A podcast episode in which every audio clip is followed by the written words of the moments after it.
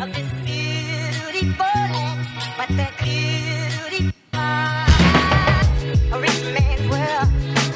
I have turned the soul of this beautiful land.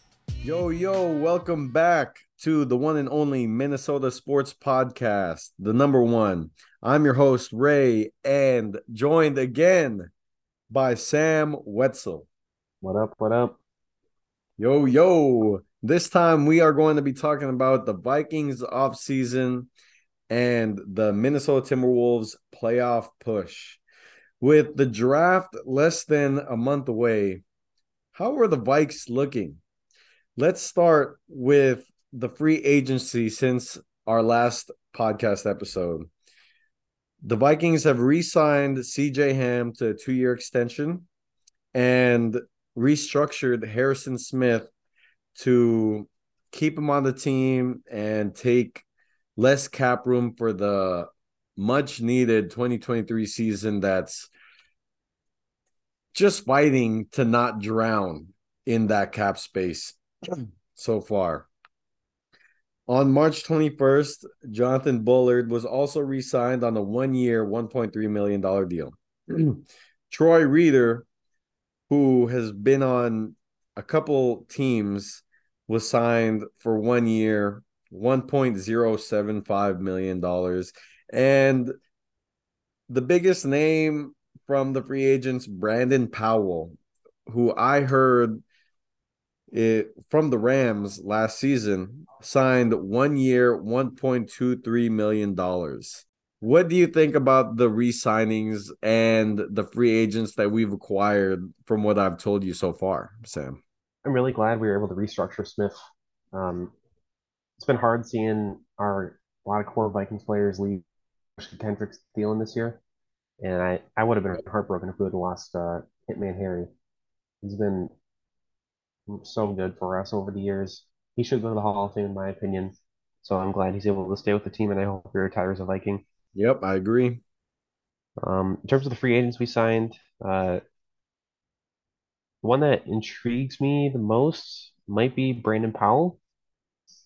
Um, going into the offseason, uh, one of the biggest needs for the Vikings was a deep threat at wide receiver. Uh, we don't really have any speed to take the top off the defense to help Je- Jefferson get more open. So sounds like Powell might be able to do that. Um, I was hoping we would sign someone like uh, D J Chark, who's more of a, a speedy deep threat and more of an established player. But Powell's yeah. got a history with Kevin O'Connell being on the Rams uh, over the, the past few years. So um, it, he, he might be able to pan out as a deep threat. Yep. I hope Brandon Powell, I saw him play in the late games of last year when uh, the running back, what was his name? The the Rams running back. Uh, Cam when, Akers? Yeah, Cam Akers. When he was going off, Brandon Powell and Baker Mayfield had a good connection. But uh, more so on the fact, the free agent losses that we had continued, not just Eric Kendricks and Thielen, but the Vikings just lost Irv Smith and Duke Shelley officially. Irv Smith went to the Bengals and Duke Shelley went to the Raiders for, I think, three million dollars. Which of those guys is a bigger impact on the team? I'd say Duke Shelley, especially when we're so thin at cornerback to begin with, and he was one of the few players at cornerback who yep. stepped up and performed well throughout the season. Um, of course, when you have really bad, a really bad secondary, uh, it doesn't take much to look good. So, oh yeah, uh, I was curious to see if we'd keep him, but I'm not, um, I'm not sad that he's gone. Uh, Same with Irv Smith. He feels like a bust to me. Um, just too many injuries over the years and uh, had chances to make plays when he got in and failed to make them. So yeah, I'm not too sad that he's gone. Yeah, I, I can agree with that, especially because Irv Smith has, you know, we had all the high hopes going into twenty twenty-three or twenty twenty-two season, uh, I forgot who had the the prediction, but Irv Smith was a focal point in somebody's uh, twenty twenty-two season outlook. And I think it was you, Ray. I I, was probably you. me. Probably me. One of the things I did get wrong. But with T J Hockenson, I think it, it makes it makes that loss so much easier to handle, because rather than having hope for somebody to stay healthy, you get T J Hockenson, and you know, you lose a second round pick, but you get an all pro tight end. And to get that guy from the same division, that is a blessing in itself. I want to talk about Kirk Cousins wanting an extension with the Vikings, but the Vikings declining that and say, let's ride with the contract you got. What do you think about about that scenario that just happened?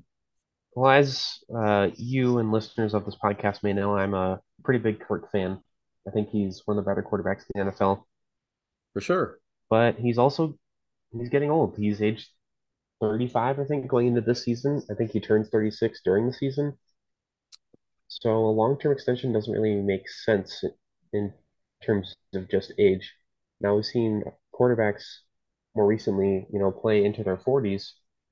Uh, you know, Tom Brady played well into his forties and was a really good starter. Aaron Rodgers is about to turn forty. I'd say the jury's out on if he's going to be good in his forties or if he even plays after the season. Mm-hmm. But there's plenty of quarterbacks that are still good at age thirty-seven, thirty-eight, thirty-nine. So um, maybe Kirk is one of those guys, but maybe he's not. And maybe the cap situation in three years is just too much to hang on to him. So I'm okay with not extending him and just seeing how this year goes. And if he continues to produce, then we can revisit, you know, an extension next season. If he has a down year, then might be an excuse to uh, buy fully into the rebuild. See, I don't think it's a rebuild year, but you went perfectly into the next the next subject, which is I, I could go either way, but I want to go with the should the Vikings trade for Lamar? He obviously doesn't want to be in Baltimore. He stated that he requested a trade on March second. Should the Vikings trade and go all in with Lamar? My gut answer was no. He he is a great player, but uh, just I think a minimum trade would be two first-round picks for him, and we don't have a lot of draft capital as of right now. Yep. Plus, our problems with the team aren't really offense-related. Our problems are defense.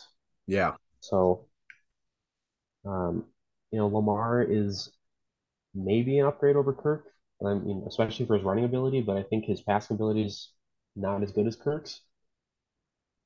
Um, and our offense put up really good numbers this year, so I don't really think he would elevate the team that much. Okay. Yeah, I, I agree full-heartedly. I am a big Kirk Cousins fan myself. I have been defending Kirk Cousins since this podcast has started, because not only has he brought the Vikings success, but he's put up the numbers. And it really showed last year that it wasn't Kirk Cousins as the problem. It was the defense last year. And I think with Brian Flores as the defensive coordinator, I think the Vikings are going to be a lot better this year defensive-wise. But the players that Flores have, has to coach is not the caliber of the twenty twenty-two Vikings. So it leads me into the next question. What are your expectations for the upcoming season of the Vikings? It's a great question. Um, it's hard for our defense to be as bad as it was last year, I think. For sure. So we should see at least some improvement on that side of the ball. However, we, you know, everyone knows we won eleven one-score games last season. Yep. So a lot of people thought we were frauds, and they may be justified with our first round exit, which I will add that Kirk Cousins, yes, he threw short of the sticks on the last play of the game. But, he was uh, not the guy. He was not the problem in that game, though. No, he he was not. He played lights out the entire game, but everyone only remembers the last play. Yeah. If our defense would have, if we had an average defense, we would have won that game. We just have to yeah. have the worst defense in the N F L. That made Daniel Jones look amazing and got him a one hundred sixty million dollars payday. So, hey, I'm happy for him, though. He got forty-five million dollars, but that also that puts into the account of what we get with Kirk Cousins. We already know he's not going to be running for more than fifty yards in a game, but he is going to pass the lights out. He is going to get three hundred plus yards when you need him, especially in a Kevin O'Connell offense. So ra- ranking him next to the other quarterbacks that got paid in the likes of Daniel Jones and Geno Smith, I am so happy with Kirk Cousins because not only do I think he's better than those two players, but he's getting paid less than those players. Mm-hmm. So also led the league in fourth quarter comebacks last year. Exactly. We, he he's got up when we needed him. He's got it all that that the Vikings need. I think with the improvement this year, it needs to be from the running backs because Dalvin Cook played great last year. At times, you know, he he made those big plays, but when it came to regular regular plays, you know, that nobody pays attention to on the the highlights, when I was watching the game, he was going for negative two or getting to the line of scrimmage, and that that doesn't excuse the offensive line, but I think it it makes Kirk Cousins' job easier when you have a running game that you can lean back on. And that's why I wouldn't be surprised to see Dalvin Cook leave this year in a trade on draft night. They just re-signed Alexander Madison. Why would you re-sign a backup running back when you have a star caliber running back in Dalvin Cook? I don't know. I'm just putting a prediction out there. I think he'll be traded for even a third-round pick. You're not going to get much for, for running back. Third-round pick mm-hmm. is good for Dalvin Cook. He makes the big plays. And if you put him in a running back by committee, the team could be successful. But mm-hmm. Dalvin Cook is not a three-down back. Bring up Alexander Madison, and uh, in games where he, you know, was backing up or came in for an injured Dalvin Cook, he also played like a star. You know, when he gets the carries and gets the majority of uh, you know, touches, he he can be really good. So I think that's where our our team has confidence in him, that he can be a star running back or a starter running back at least, and I do think Dalvin will be traded, or at least not on the team at the end of this season. For sure. Especially with the cap hit that he has. The Vikings are already, you know, dr- almost drowning. Like they're they're in the, the state of y- your mouth is just barely getting air. And you're you're so close to drowning. But, yep, like we said, Dalvin Cook, I wouldn't be surprised if, we le- if he leaves, and it wouldn't be the biggest hit because they not only have Alexander Madison, but they have Nwanwu, who is a great returner, but he can be a good running back committee guy. And then you got Ty Chandler, who in the preseason, that's all I've seen from him. He makes big plays. If there's a running back by committee, which the league is running towards this year or in the past couple of years, this can be a successful offense. So it would not be a surprise to me if Dalvin Cook is not on the team by the start of the twenty twenty-three preseason even. Yeah, so, well said. I agree with that. Yeah, thank you. Let's uh, move on into from the offseason to playoff push season. The Minnesota Timberwolves. Since we last joined the podcast, the Timberwolves went two and oh on Sunday and Monday against the Warriors and the Kings, which is a big feat for the Minnesota Timberwolves. On Sunday, they played against the Warriors, who have been playing well themselves, and were able to win in Golden State, in San Francisco, Oracle Arena. Yes, they didn't have Andrew Wiggins, which I hope everything is good with him. I had him on my fantasy team. I'm playing Sam in uh, the fantasy basketball championship of our basketball league. But let's go on to the Timberwolves against the Warriors. I watched the second half of the game, just like the Kings, and we'll get more into that. But the leading scorer was Naz Reid, went ten for seventeen on field goals, three for five in three-point, and he got six rebounds. The clutch scorer of the night, Carl Anthony Towns, our leader, the man who put a whole newspaper article out for Timberwolves fans before the year started. That clutch three was amazing, but he only had fourteen points. five for sixteen field goals, four for nine three-pointer, but that one was what we needed. And he had thirty-two minutes, his second game back from the five-month injury layoff.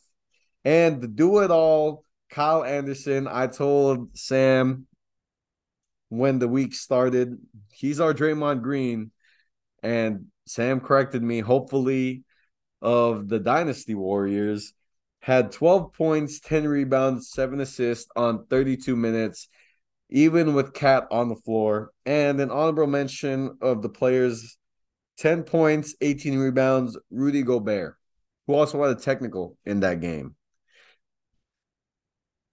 Uh, Sam, were you able to watch that game? And if you were, what do you think? Uh, yeah, I was able to watch uh, the, let's see, the end of the second quarter and most of the second half. And then I saw the end of the game through clips on Twitter. But, uh, yeah, I, I'm surprised with how well we played in that game. You know, the Warriors are, they have a championship pedigree. They were playing at home. They have a really good home record. They do. On paper, it seemed like it was going to be a loss. Um, but, yeah, I, everyone in our rotation played well. Um, uh, our bench played really well. Naz Reid off the bench was the leading scorer, like you said. Yep. Um, and then uh, I, I think at times we had a kind of a big lineup in there. We had like Rudy, Cat, and Naz on the floor at the same time at points. Okay. And yeah, I think big. that I think that seemed uh, to work really well. So uh, whatever, ever since Cat has come back, we've had really good chemistry. And uh, everyone's been playing team basketball. It seems like the scoring is being spread around. Um, so it's been, it was really nice to watch, and it gives me hope for the playoffs, which is a dangerous thing to have as Minnesota. Let's see. Yeah. Yeah. I think the biggest takeaway from that game was being able to shut down Steph and Clay. And we'll we'll get more into it when we talk about the, the Kings and moving forward. But they went like four for sixteen or something like that. It was a bad percentage from both the players. And when Steph had the game-winning shot on his hands, especially, you know, when the Timberwolves were were letting the Warriors into the game by missing free throws, which, oh, man, that that's... That's big in itself, because I every time I watch the Timberwolves play, it's, man, these guys cannot knock down free throws. And it, it, it turned over into the Kings game. But that was big, shutting down the star players and having Draymond Green and Jordan Poole decide the game for them rather than Steph and Clay. So let's go on into the Kings, which was, I think, even in a bigger win for the Wolves. First of all, the Kings are third in the conference. And second, they had the – it was if you win the game, you have an automatic playoff spot. So they had a playoff clinching game in Sacramento. I watched that game. I watched the second half, and it was a sold-out crowd. And it was loud in there. It was playoff basketball, just like the Golden State game. But it was an all-around team performance for the Timberwolves. All around, everybody scored. I watched in the second half. There wasn't one person that took over the game. You got Jaden McDaniels with twenty points, Kyle Anderson with fifteen, Gobert with sixteen, Conley with sixteen, Edwards with seventeen, Naz Reid with eighteen, Jalen Noel with fourteen. And then I think the biggest thing that got them the win was having six turnovers for the Timberwolves. And that's not much. There was minimal mistakes. Hearing all that, Sam, what stands out to you? And if you were able to watch the game, what was your breakdown of of that game? The thing that stands out the most to me about this win is uh, how the Timberwolves played such good team basketball, which is not only fun to watch as a fan, but I feel like it makes it hard for other teams to beat you. Because, like you mentioned, uh, we had a bunch of guys score double figures. I think we had uh, seven players over twelve points or something like that.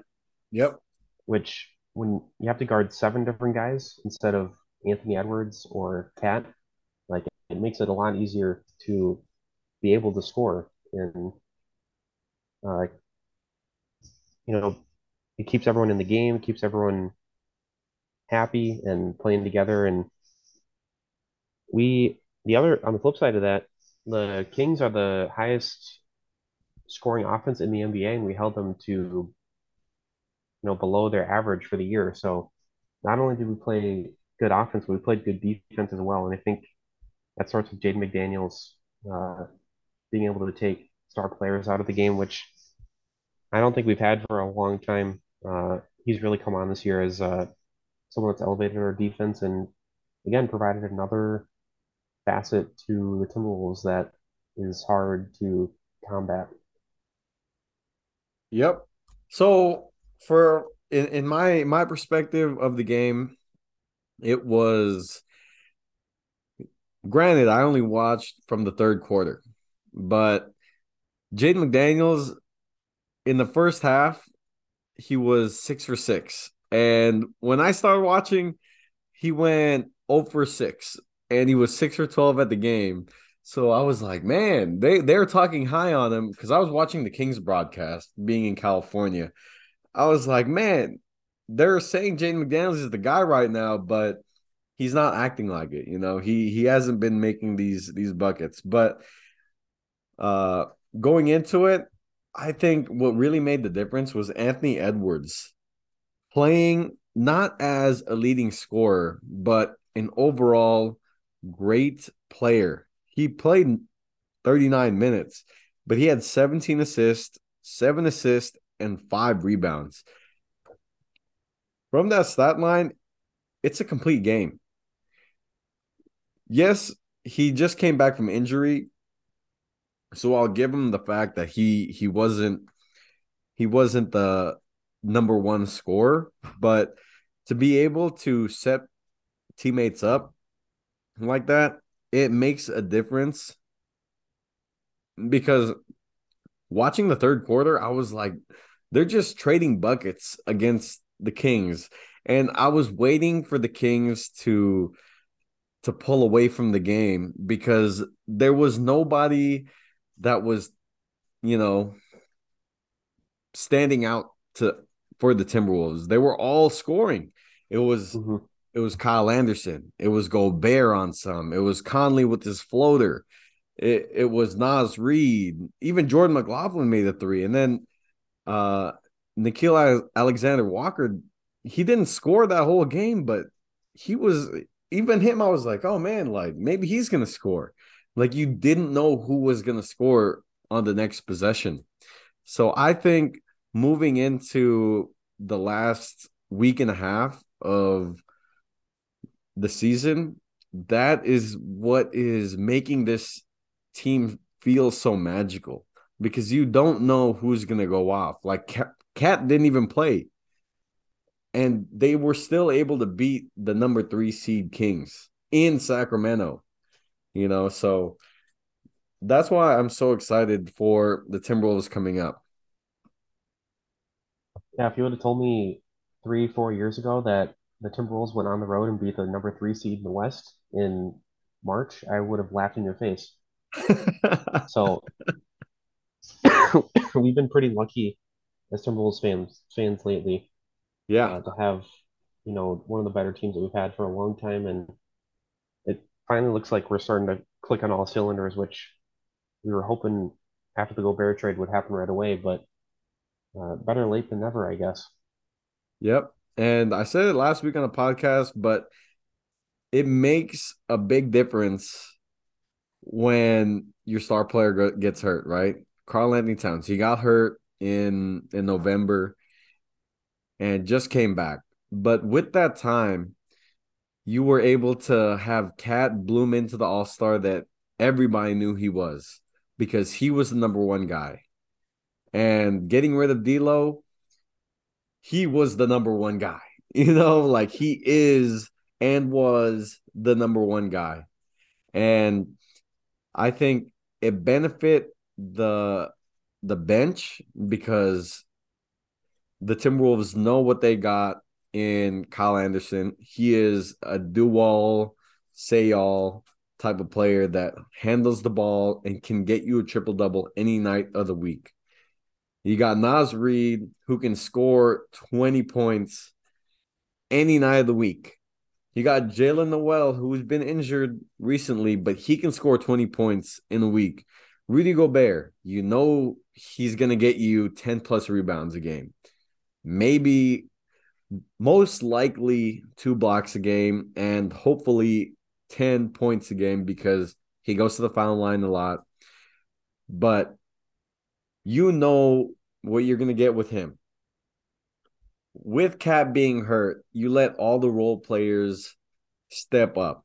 And I think now that Cat's back,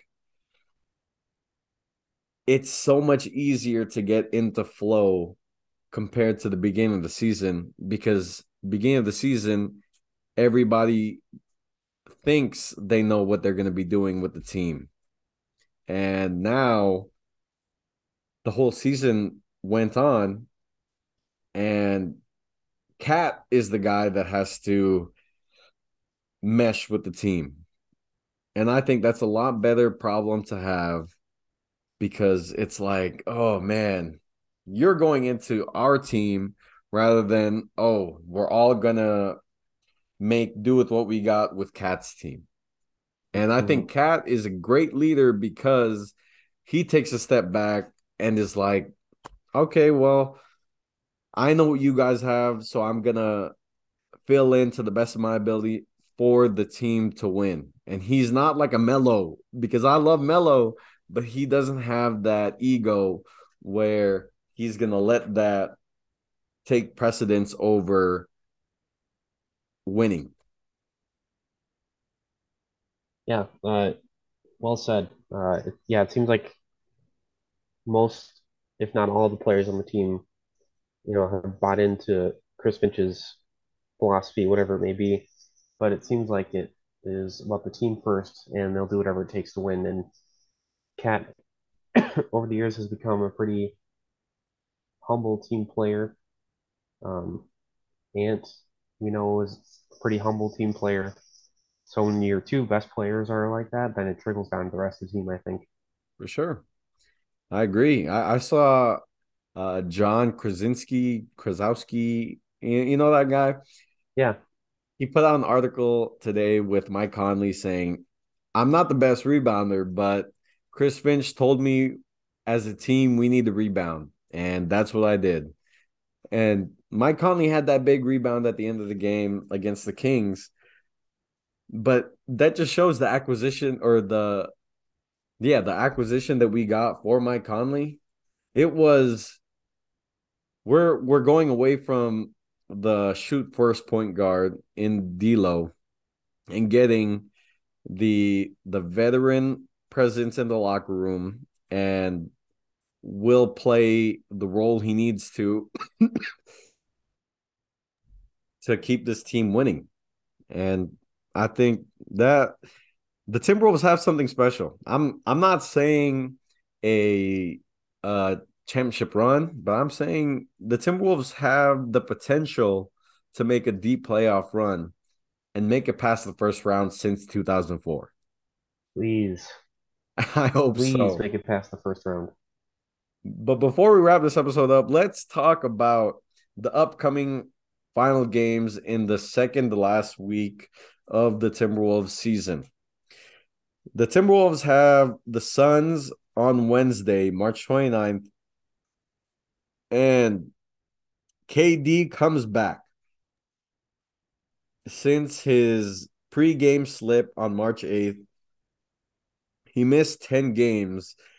And in that ten games, the Suns went four and six.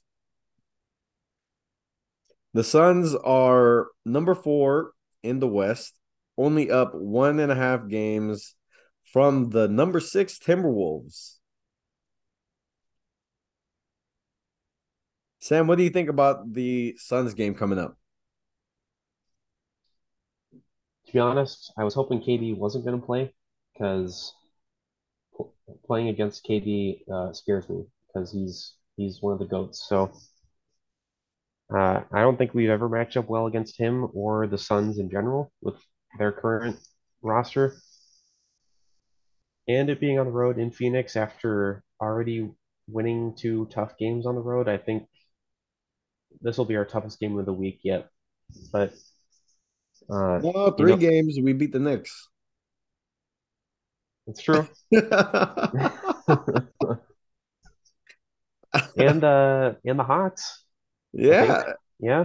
Cat had that uh, hit those two free throws, but um, yeah. I guess we're on a four-game win streak, so we're playing the Suns at the right time. You know, we're hot and we're playing team ball, and everyone's getting involved.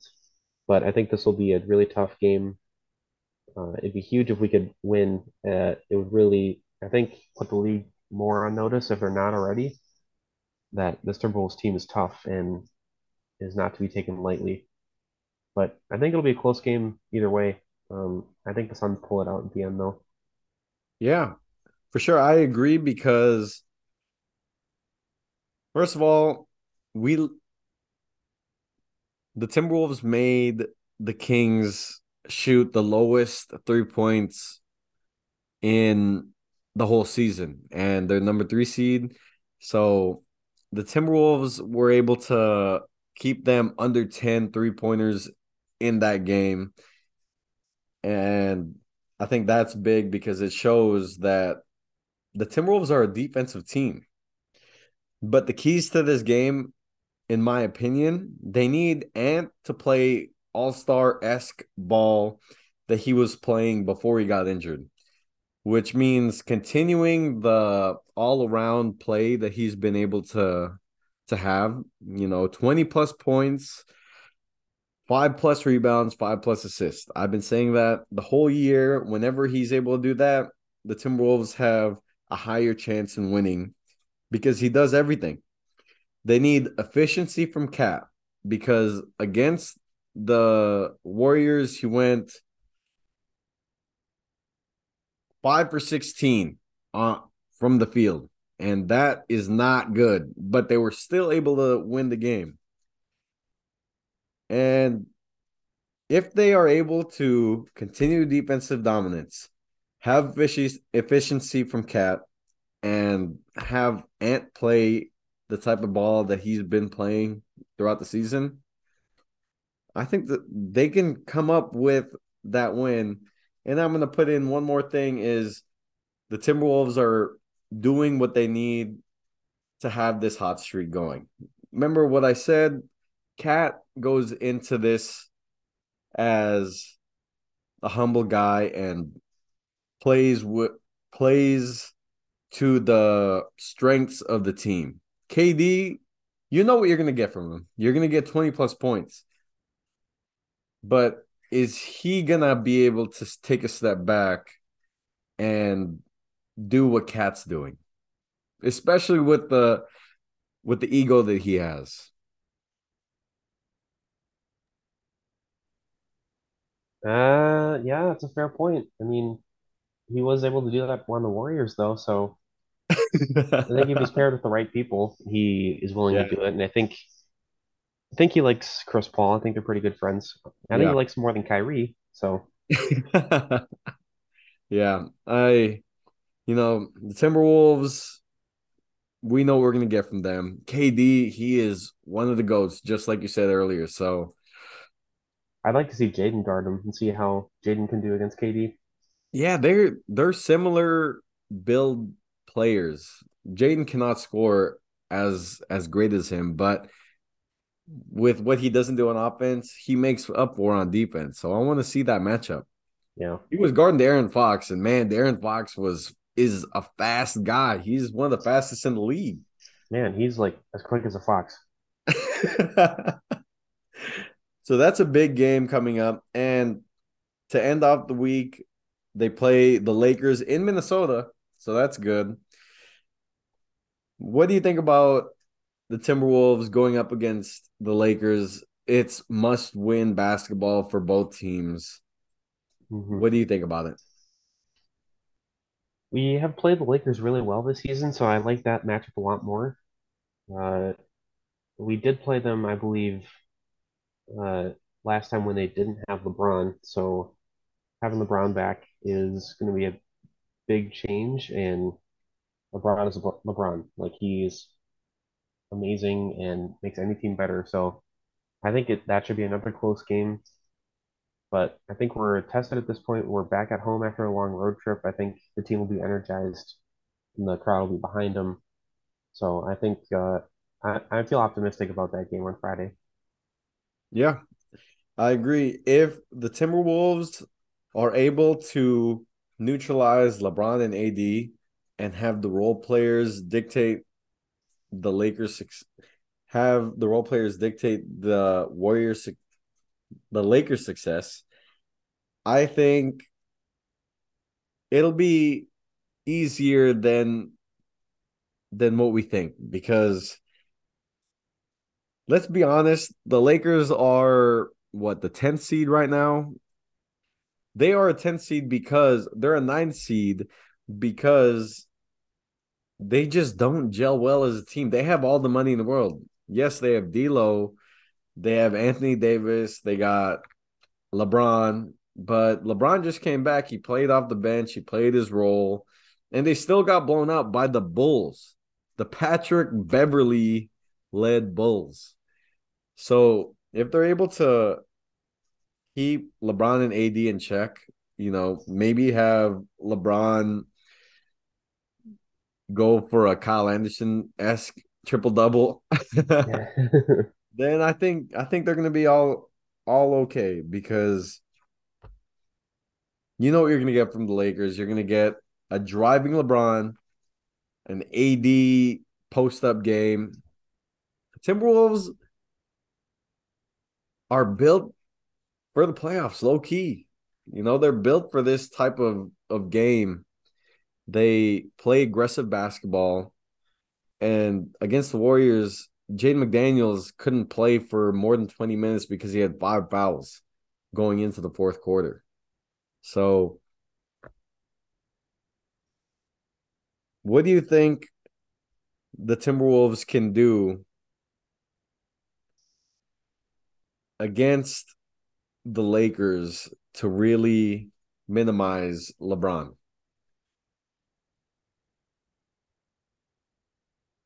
Well, I think have Jaden guard him to start. Have Jaden McDaniels guard him.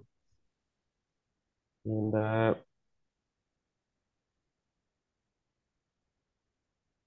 maybe double him as he starts because most of LeBron's game now is driving. He shoots the occasional, you know, dribble up three or off off the dribble three, but I think his game is largely, you know, driving to the, the hole and dishing or finishing at the rim. Yeah. Maybe dub- doubling up high before he can get ahead of steam going and making him pass it and, you know, make anyone else on the Lakers beat you besides LeBron, even A D, who yeah. might end up being injured by the time the game starts. So he's uh, they play the Bulls again, so you, you never know with Patrick Beverly. He might slip on a banana peel and, you know, tear his Achilles and be out for a season and a half. So you never know with A D. But I would say get the ball out of LeBron's hands and make anyone else beat you. Yeah.